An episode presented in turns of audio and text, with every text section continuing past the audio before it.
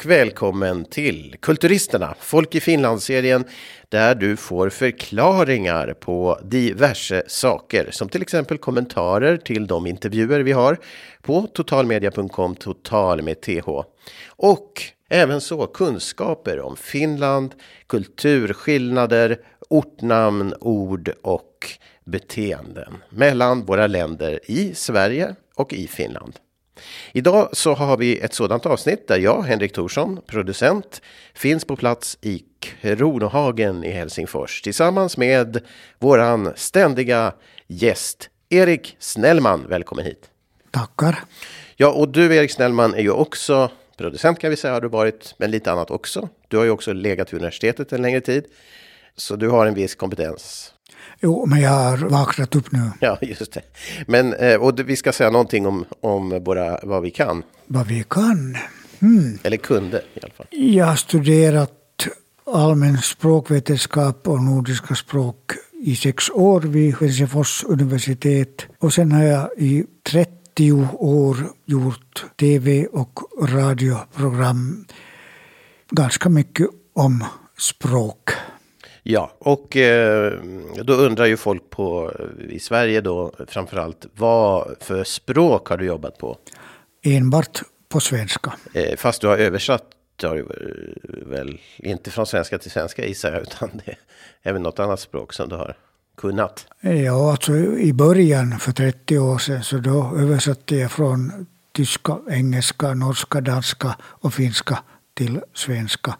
Men det här med svenska, du har ju betonat det i något avsnitt tidigare också, att det här är ju ditt moders, faders mål alltså. Och inte hemspråk och så vidare.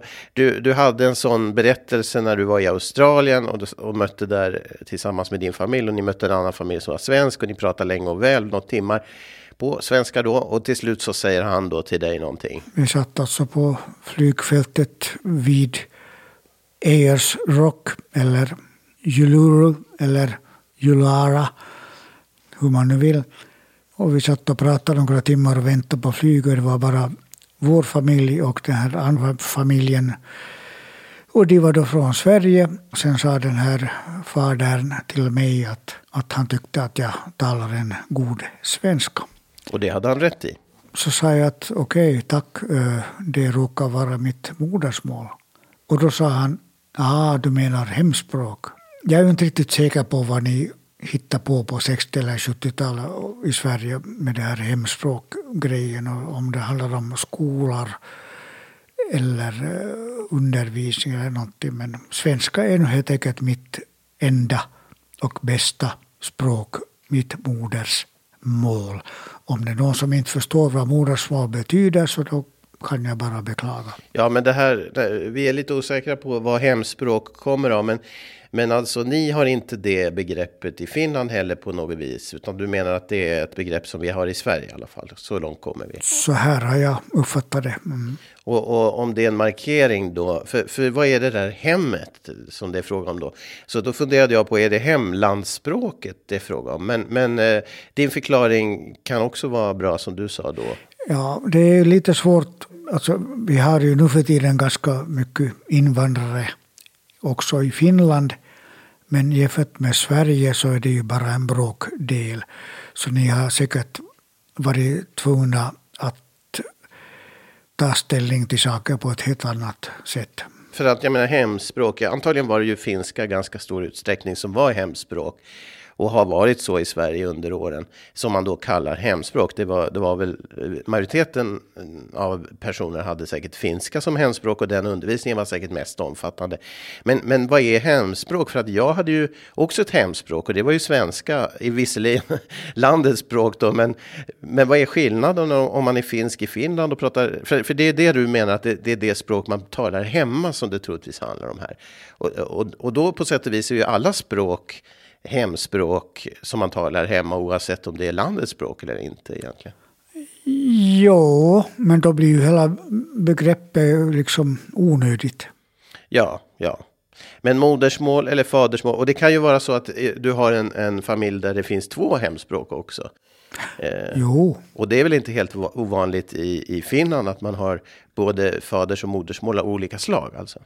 Nej, alltså det är väldigt vanligt i den, den trakten där jag bor, som då alltså är en gammal svensk bygd, där man har talat svenska i 800 år. Men eh, i min kommun Sibbo så är väl kanske nästan hälften av familjerna tvåspråkiga, svenska, finska. Invandrare finns nästan inte, så dem, deras språk ryms liksom inte in i den här diskussionen. Men, men och vi har tidigare diskuterat lite grann om hur det är då att växa upp på två språk och hur man tänker i sin familj. Och vi hade ju intervju med Göran Ekström till exempel i, tidigare där som ni hittar på totalmedia.com i Folk i Finland där han resonerade om, om just det här när barn växer upp i en tvåspråkig familj, för han var ju svenskspråkig, hans fru då finskspråkig och så vidare. Och det har vi även talat om tidigare. Nej, men, men så det här med hemspråk, du, du, det är väl så att du till och med ogillar begreppet hemspråk, om, om vad jag har förstått hur du inledde programmen hittills här. Så att. Jo, men det, alltså, det används inte i, i Finland. Nej, och det borde inte heller användas. Eh, kanske. Ja, vem vet vilka ord som får användas och inte. Det, det, det, det kommer och går ja, det är utanför vår kompetens att bestämma, även om vi skulle vilja i, vissa fall. Men eh, ja, men då har vi pratat om det med språket och vad ska vi eh, avhandla idag? Jo, vi ska ha ju några olika serier som vi har påbörjat och det, bland annat så pratar vi om de 30 byarna här i Helsingfors, de gamla svenska byarna som numera ger namn till stadsdelar istället i viss mån. Det ska vi återkomma till och eh, vi ska också ha eh, lite diskussioner om vårt favoritämne. Ja, och vad är det? Jo, det är återigen om namnen. Och den här gången ska vi faktiskt göra en utflykt till Sverige. Det är norra Sverige där omnamnen är som, ja det är jättemånga omnamn där på en plats. Och det ska vi prata med en person därifrån. Och sen så ska vi också tala lite om det här med Danmark, för det är ju en serie som vi har haft. Och du sa ju det att du är, ditt moders och fadersmål är svenska, Erik, men du har ju berättat för oss i några avsnitt om din danska resa kan man säga. Och du, du har i alla fall erövrat det danska språket på många sätt. Men du, du påstår att du bryter. vi, vi som inte kan danska kan inte förstå hur någon som pratar danska ytterligare kan förvränga det. För att det, för oss är det redan rotvälska som det är. Eh, men vi sa ju förra veckan att det handlar mycket om en, en, hur man förstår ljuden. Och när man gör det så fattar man det. Men, men du kan i alla fall danska, men du är ingen expert på det. Nej, alltså jag förstår danska hundraprocentigt och kan skriva danska hundraprocentigt. Men om jag talar danska så hör ju nog en dansk om en stund att det inte är mitt modersmål. Och då brukar de föreslå att jag är möjligen från Norge eller Färöarna eller Island. Så att en, en rikssvensk alltså från Sverige som pratar danska väl och gott men ändå har en viss brytning så att säga. Den skulle, låta, den skulle de upptäcka direkt men de förknippade inte med den då? Eh, nej, men alltså det är ju väldigt sällan man hör en person från Sverige som faktiskt försöker tala danska. Ah, som kan det. Men om ni gör det så då det kanske annars går bra men ni har ju ett annat accentsystem än man, man har i, i danskan. Just det. Och då menar jag inte med brytning eller ett sätt att tala utan det är att i, i svenskan i princip och delvis i norskan så har man två accenter. Man har grav accent och man har akut accent. Och det har vi inte i Finland när vi talar svenska. Det har man inte i Danmark och det har man inte på Färöarna eller på Island. Så att när en islänning som har haft danska i skolan, Där han eller hon talar danska så låter det väldigt mycket som min svenska att den här accenten går inte upp och ner som ni gör, fast ni inte märker att ni gör det, men, men det gör, gör ni. Så det låter sådär hemtrevligt på något sätt när en islänning talar danska. Så att eh, förutom att danskan då som vi sa sist har ett sätt att uttala orden så där grovt som vi uppfattar i Sverige så är också skillnad då på accenterna. Accentsystemen är dessutom skillnader. Nå alltså svenskan som helhet är ett tonalspråk sådär som kinesiskan och vietnamesiskan även om de har ett mycket mer komplicerat system. Men ni har det också sådär som om ni talar om en anka och ni kallar den för ande. Och ni talar om en, ett spöke och ni kallar det också för nästan samma sak, det vill säga ande. Och i bestämd form anden eller anden, så i min version så låter det likadant. Men i din version så låter det ju olika. Det är väl bäst att du säger de här versionerna. Ja, vi har olika. Ja, men låt höra. Anden och anden. Det var inte så stor skillnad där, men det, vid Helsingfors universitet så lär man ut en mycket större skillnad. Jaha. Typ anden och anden. Mm, ja. En sån som pratar så, då skulle vi direkt fråga, är du från Danmark? Okej, okay, men danskan och isländskan har alltså inte det här fenomenet. Som vi har. Men ni har inte det, finlandssvenskarna? Nej, nej, nej. Mm. Ja, det är helt märkligt och var man ska sätta accenten och vad man ska betona här i livet och eh, i språket och i politiken också. Eh, I det mesta faktiskt.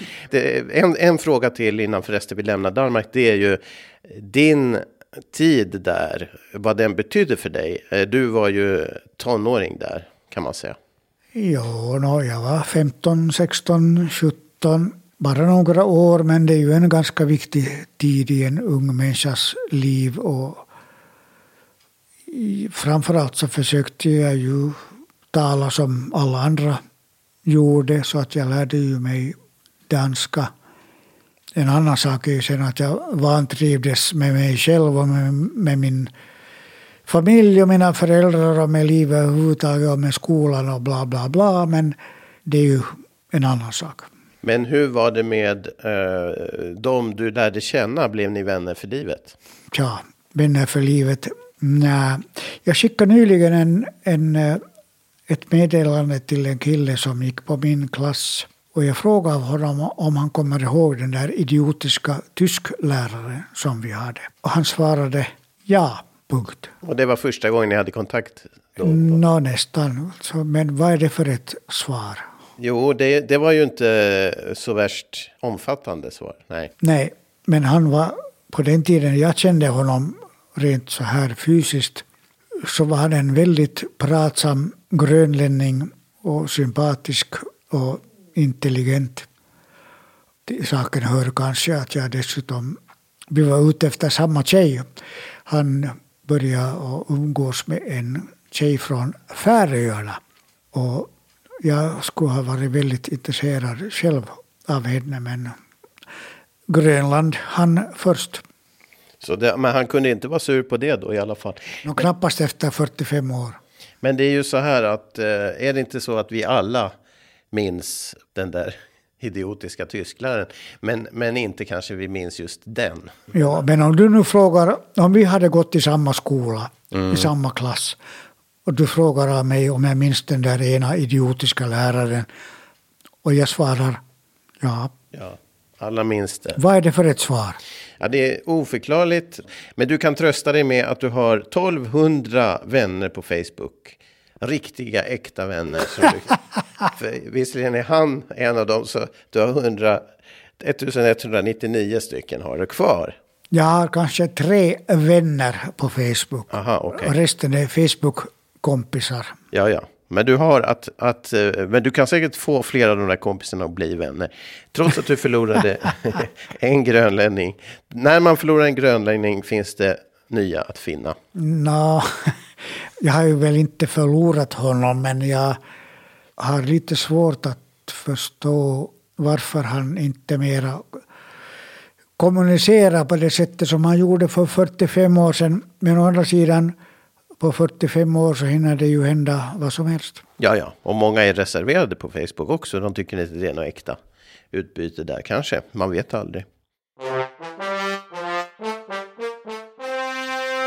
Ja, från Grönland vidare bort till något annat. Och eh, vi ska säga någonting om det vi tycker bäst om att prata om här i, i Kulturisterna. Det är ju kultur. Eh, men, och även annat. Vi, vi har väldigt många intressen. Men det, det som är spännande är, det är de här omnamnen. Alltså namn som slutar på om. Och jag tar inte om, tar inte om slalom eller något sånt, utan ortnamn.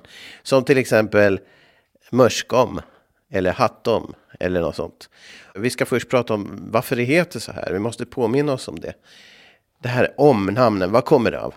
Ja, alltså de här namnen som, alltså ortnamnen som slutar på om, det finns i princip i hela det svenska språkområdet. Men det finns två sådana koncentrationer av dem. En av de här koncentrationerna är där nära Härnösand, Sundsvall, trakten och en annan koncentration är i östra Nyland i Lovisa-trakten. Det är en gammal dativ pluralis ändelse som till exempel har stelnat i uttrycken lagom och stundom. Och den finns ju inte längre i svenskan i princip, men den lever kvar i ortnamnen utan att man liksom tänker på vad det betyder. Men det betyder egentligen hos någon eller några. Ja, några också. Och, och, och, några exempel då från Lovisa. Vi har ju tagit upp det tidigare. Men vad kan det vara från den östra Nyland menar jag? No, I Lovisa-trakten finns det ungefär 40 ortnamn som slutar på ändelsen om. Så många? Mm. Och de flesta av dem är sådana som innehåller ett mansnamn och som har då den här dativ pluralis-ändelsen. Så till exempel hade har givit upphov till haddom, det vill säga haddes husfolk eller haddes ställe. Och grannbyn heter Hardom. Och då fanns det en som hette Harde. Och det blev Hardom för man syftade på honom och hans gård och hans husfolk. Men sen finns det namn som till exempel Mörskom och Porlom som inte alls är svenska utan har bildats analogt kan man säga. Om grannbyns namn slutar på om så då kanske vi också formar om vårt namn att det kommer att sluta på om. Så att Mörskom är ett ursprungligen finskt namn som syftar på någon som har hetat Myrsky eller Myrske, vilket syftar på storm eller vind. Och Porlom, grannbyn, har sitt namn efter renar, det vill säga en rensjö. Rensjön kan man väl säga, Porolammi. Men de flesta av de här namnen är gammal svenska och de går tillbaka till 1300 eh, eller 1400-talet då den här ändelsen fortfarande var produktiv i svenskan. Så vad säger det om de här, den här trakten när det finns så många omnamn just där? No, det finns också på andra ställen. Men, det, men just koncentrationen är så hög? Ja, jag tror att det har att göra med att expansionen från det centrala Sverige var som störst eller som längst just då någon gång på 1300 och 1400-talet. Och den nådde då längs med den nyländska kusten just till dagens Lovisa-trakt. Och samma sak gäller väl eh, Norrland, att den expansionen hade då nått ungefär lika långt till typ Härnösand, Sundsvall trakter. Därför finns där också många omnamn. Men betyder det att på andra ställen så bosatte man sig inte och grundade inte samhällen just vid den tiden? Utan det kan ha varit före eller det kan ha varit efter. Men just vid den här tiden när man använde omnamn, då, då är det just här man grundade sådana byar. Är det så? Kan man säga så? Jo, man kan väl kalla det ett slags nybyggarnamn. Att det fanns ingen orsak kanske att hitta på ett sånt namn inom en central bygd. Men riktigt säker på det här är jag nog inte. Men det ser i alla fall ut som att, att det är ett nybyggarnamn. Men sen har vi ju i, i Vasatrakten också och då är det Sundom. Jag tänker på egentligen det enda jag kommer på nu. Det finns någonting kanske till. Vad, vad betyder det då när det är väldigt få i en viss trakt skulle du säga? Mm. Ja, I Österbotten så har vi ju dels Sundom och så finns det Bötom och säkert några namn till men de är inte, inte så koncentrerade. Nej, jag tror att det beror på det att kolonisationen av västkusten av Finland inträffade så mycket senare än kolonisationen av den nyländska kusten. Att den här namntypen helt enkelt inte var produktiv längre. Men, men eh, för att summera då, omnamnen, eh, är det väldigt tidiga ortnamn? Är det särskilt gamla ortnamn eller är det ett mellangammalt ortnamnsgrupp eh, som är mellangammal eller hur skulle man säga? Ja, ur ett så här större nordiskt perspektiv så är det väl mellangamla, om man nu kan säga så. Ur en finländsk synvinkel så är det ju mycket gamla namn som har givits väldigt snabbt efter kolonisationen på 12 och 1300-talet. Men om vi ser på Norden som helhet, där ju namnen kan vara flera tusen år gamla, så är det väl en ganska marginell företeelse som inte egentligen finns på andra ställen i Norden. Om vi då tittar över till Sverige, och du, du, du sa ju det att runt Kramfors och så längs Ångermanälven upp mot Sollefteå. Där finns det en hoper omnamn. Och kan man då säga att den trakten har släktskap med Lovisa-trakten på så vis att de båda är befolkade vid samma tid? Ungefär samtidigt, ja. Så att det, det är en, en, ett, ett tidsdokument kan vi säga över eh, ja, nybyggande, nybyggartrakter vid en viss tid. Och då talade du, så, du sa, 13 och 1400-tal kanske, något sådant gissningsvis. Och eh, till exempel då längs Ångermanälven så hittar vi Skedom, Grillom, Arlom, Undrom, Lökom. Sen när man åker ut till Örnsköldsvik som finns vid kusten, eh, lite norrut, då finns ju golfbanan Puttom där. No, jag antar att det är en ordlek. Ja, men, men det visar väl också på att vissa av de här omnamnen som du sa eh, eh är konstruerade efter samma mall, då, analogt som du kallar det. Att, att det är på mode här att man har omortnamn, omnamn. Okej, då, då döper vi det till med något med om, puttom, men det har ingenting med dativ längre att göra. Nåja, att man kan väl säga att puttom är på sätt och vis analogt bildat men då när de här andra analogt bildade ortnamnen bildades så då, då tänkte man knappast kommersiellt eller reklammässigt som man kanske då gjorde när man bildade namnet Puttom. Annars kan det ju mycket väl hända att det fanns en Putte och att det är faktiskt så. No, i, I princip kan man väl tänka sig att om det fanns en putte så kunde det ha blivit puttom. Men om det faktiskt är namnet på en, en golfbana så sannolikheten är väl ganska liten. Ja, men det kan ju vara Putte som dessutom var en stor puttare på golfbanan. Så att det finns en sån här dubbel. Men det vet vi inget om. Vi får ta reda på det. Och då ska vi alltså förflytta oss nu till Sverige.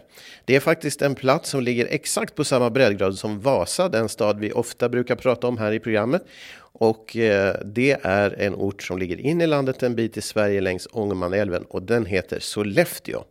Och där har vi nu äran att få ha med oss eh, Fredrik Granholm. Välkommen! Tackar, tackar! Och vem är du och vad gör du? Jag är arkivarie här på Sollefteå kommun sedan fem år tillbaka. Så det är ett jobb. Sen har jag nu också andra uppgifter rent generellt med informationshantering och stödja för förtroendevalda, politiken på det viset och även sköta den dagliga diarieföringen och hanteringen av allmänna handlingar. Så lite grann kring det. Oj, det var ett viktigt, en viktig uppgift. Ehm, eh, vi har ju pratat här i vår podcast om omnamnen, de här ortnamnen som slutar på om. Och det finns ju två stora eh, samlingar av dem, nämligen utanför Lovin Lovisa i östra Nyland eh, i södra Finland, också i din trakt Sollefteå. Är det någonting som ni tänker på som bor där eller du som jobbar med en del sånt här historiskt i alla fall, tänker på dagligdags? Ja och nej ska jag väl svara på den frågan. Vi pratade lite grann om det här, jag och en kollega alldeles nyss här och vi får egentligen aldrig några frågor om ortsnamn på det sättet. Ibland kan det finnas medborgare som undrar över gatunamn och så, men inte som funderar så. Däremot så gjorde jag själv den reflektionen när jag flyttade till Sollefteå 2004 att jag tyckte att det var någonting med de där ortsnamnen att det var som att de inte stämde in riktigt i hur man kallar saker här. Att de flesta byar vi har som slutar på OM, de ligger ju hyggligt geografiskt samlade. De ligger alla öster om Sollefteå, nästan.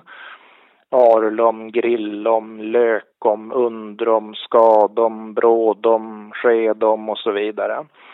Och det är väldigt mycket jordbrukslandskap där efter Älvdalen. Så att det är nästan som att du är i Mälardalen eller någonstans i södra Sverige i alla fall när man är där. Det är någonting som sticker ut där. Och kanske också ortsnamnen. Därför annars så, har ju, så tenderar ju ortsnamn här att kanske vara lite mer mark, skog, träsk, svedje. Sel är ju extremt vanligt här. Antingen att det heter sel någonting, alltså Selsjön eller någonting, eller så heter det Sele. Vi har ju mycket Långsele, Resele, Junsele, Ramsele och så vidare. Så att eh, de här OM-namnen sticker ut, det gör de. Så varifrån kom du, vilken trakt? Jag är uppväxt ganska nära. Större delen av min uppväxt har varit i Örnsköldsvik då, som är grannkommun till Sollefteå. Så att jag är uppväxt ute vid kusten. Vad är det för område? Hur, hur, hur skulle du beskriva det så man ser det framför sig lite? Skogen är ju extremt viktig har ju varit länge. Och det här har ju traditionellt sett sysselsatt många människor. Flottningen pågick ända in på 80-talet. Eh, backar man bandet ännu längre så var det ju så att man eh, behövde skogen för att producera stångjärn. Så då var ju det en stor sak och det var ganska tacksamt med allt vatten, det var lätt att transportera. Så det var ju så också vi fick eh, Sveriges nordligaste adelsgods här, Holmsäteri. Det var jätten Sparre som såg till att lägga beslag på det där för att kunna sköta stångjärnsproduktionen. Just det, och du känner till lite om det just genom din, din arkivkunskap eller var det annars också? Ja, men lite nu så. Eh, jag är lite allmänt historieintresserad. Mm. Vi har ju inte arkiv så långt bakåt i tiden egentligen. Det här var ju, nu är vi ju tillbaka ända på 1600-1700-talet de kommunala arkiven sträck, sträcker sig väl egentligen från 18 till 1863. Mm, just det. Sen har vi lite andra handlingar, men det är under radarn lite grann som har kommit över från de här gamla bruken, men de finns inte officiellt riktigt. Okej, okay. men du bodde ju tidigare i Övik och vi har resonerat om ett omnamn som avviker lite grann, som är inte just i er kommun då, utan i Övik de facto, och det är Puttom. Ja. Som är golfbanan. Och det kom vi väl fram till att det måste väl vara ett sånt här namn som man sen har konstruerat, just Putt. Eller har du ja. någon annan uppfattning? Nej, nej, nej, den är tagen. det ska vara en lustifikation. Ja, just det. Det var ingen putt eller så som det berodde på, utan det var puttar säkert. Ja. Eh, men eh, hur är det med Sollefteå och Finland då? Vad har ni för koppling till Finland? Är det någon viss? Dels finns det ju äldre spår. Det kom ju hit svedjefinnar när det begav sig. Och det finns väl några bynamn som kan minna om det här, typ Paljacka och sådana ortsnamn. Aj, okay. Så att det finns, eh, jag vet, men, och jag vet några till också, men de tror jag är på andra kommunsidan mot Härnösand, Villola finns det någonting som heter där och så. Så att det finns, eh, det finns sådana kopplingar bakåt. Sen i nutid så har vi en vänort i Nykarleby så att eh, där har vi ju liksom ett aktivt samarbete så. Vi hälsar på varann och sådär. Har du varit där också och hälsat på? Nej, tyvärr inte. Jag missade. Jag var upptagen på annat håll. Däremot så tog jag emot besöket därifrån när de var här. Eh, för det var bland annat en dam då som eh, var specifikt intresserad av kanslifrågor och sådär. Så att då hade vi henne på besök Aj. i arkivet och på sekretariatet och sådär. Och det är ju ganska det. tacksamt för Finland och Sverige har ju väldigt lika förvaltningssystem och sådär. Så att det, det finns ju där kan man ju dra slutsatser av varandra och så. Ja, vad spännande, vad roligt. Men bara för att nämna någonting om ditt arbete, vad, vad, hur, är, hur är det på arkiv och historiefronten nu i, i, eh, hos er? Det, det kanske inte är historiska arkiv du pysslar med eh, eftersom du höll på med diarieföring också. Och så där, men... Precis. Många människor tror ju att ett kommunarkiv, då har vi all möjlig information om hela den geografiska kommunen Sollefteå och alla som har bott här och så vidare. Men så är det ju inte. Utan ett kommunarkiv, vi tar ju i första hand hand om information som produceras av den kommunala förvaltningen. Så att om man till exempel, en ganska vanlig sak är ju att folk vill släktforska. Men då bygger det på att dina anfäder har jobbat i kommunen eller att de har varit föremål för någon fosterhemsplacering eller alltså att de har gjort någonting som gör att de hamnar på radarn hos oss så att säga. Vi har ju inte generellt sett information om alla medborgare.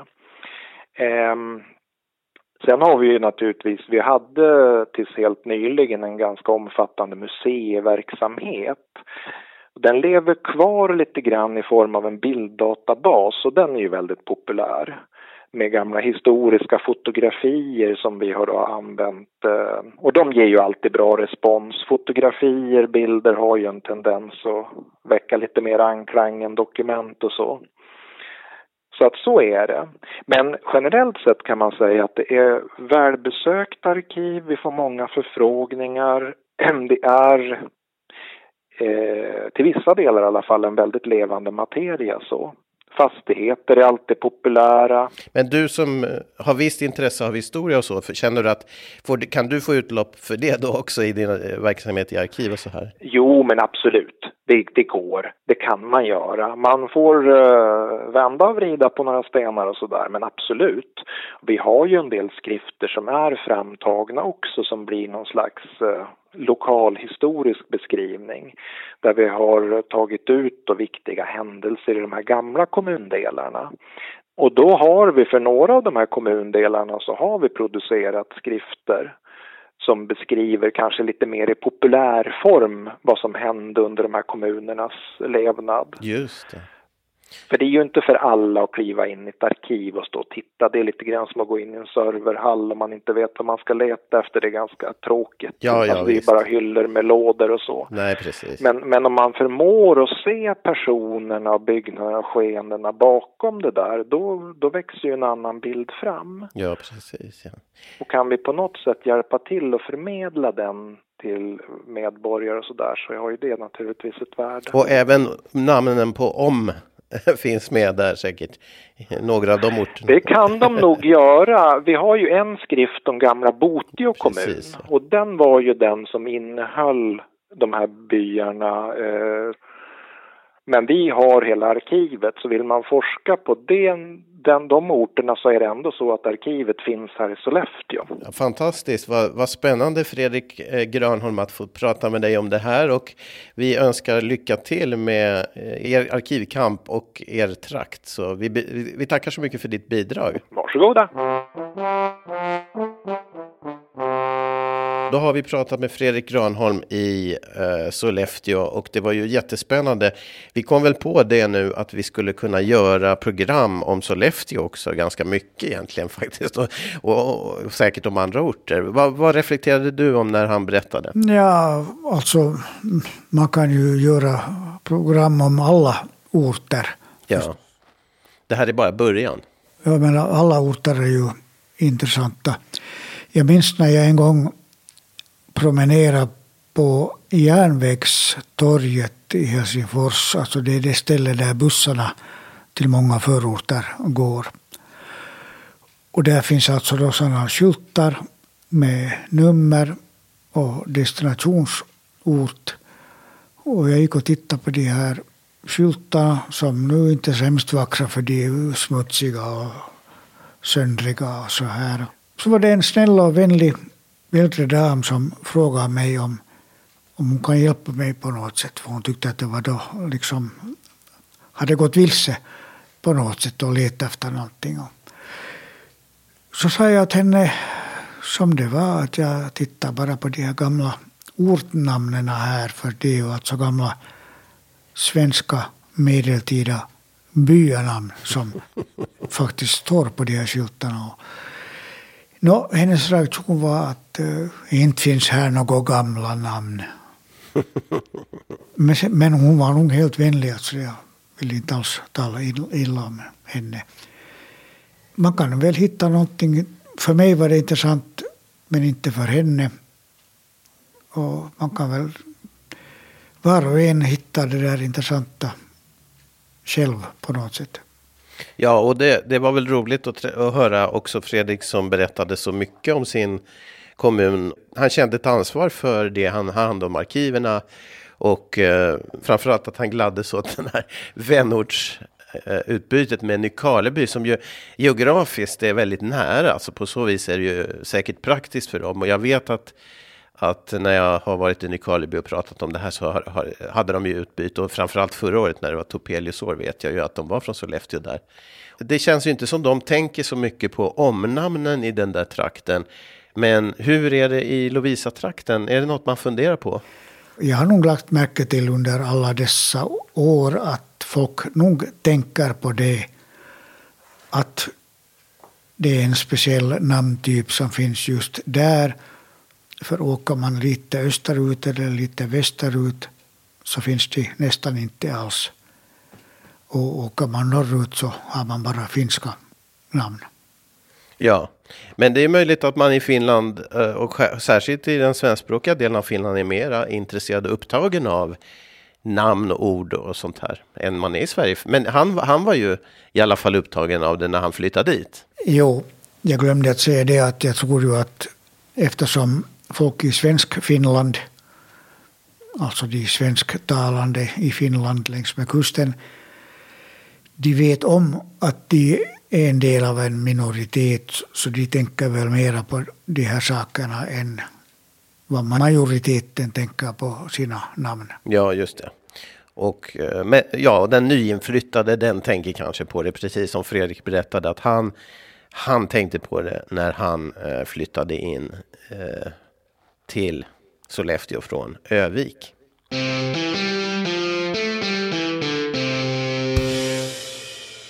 Och det här var Kulturisterna, specialprogrammet om kulturen i Finland och Sverige och vad som finns däremellan med Erik Snellman och Henrik Thorsson. Och vi tackar för idag. Tack.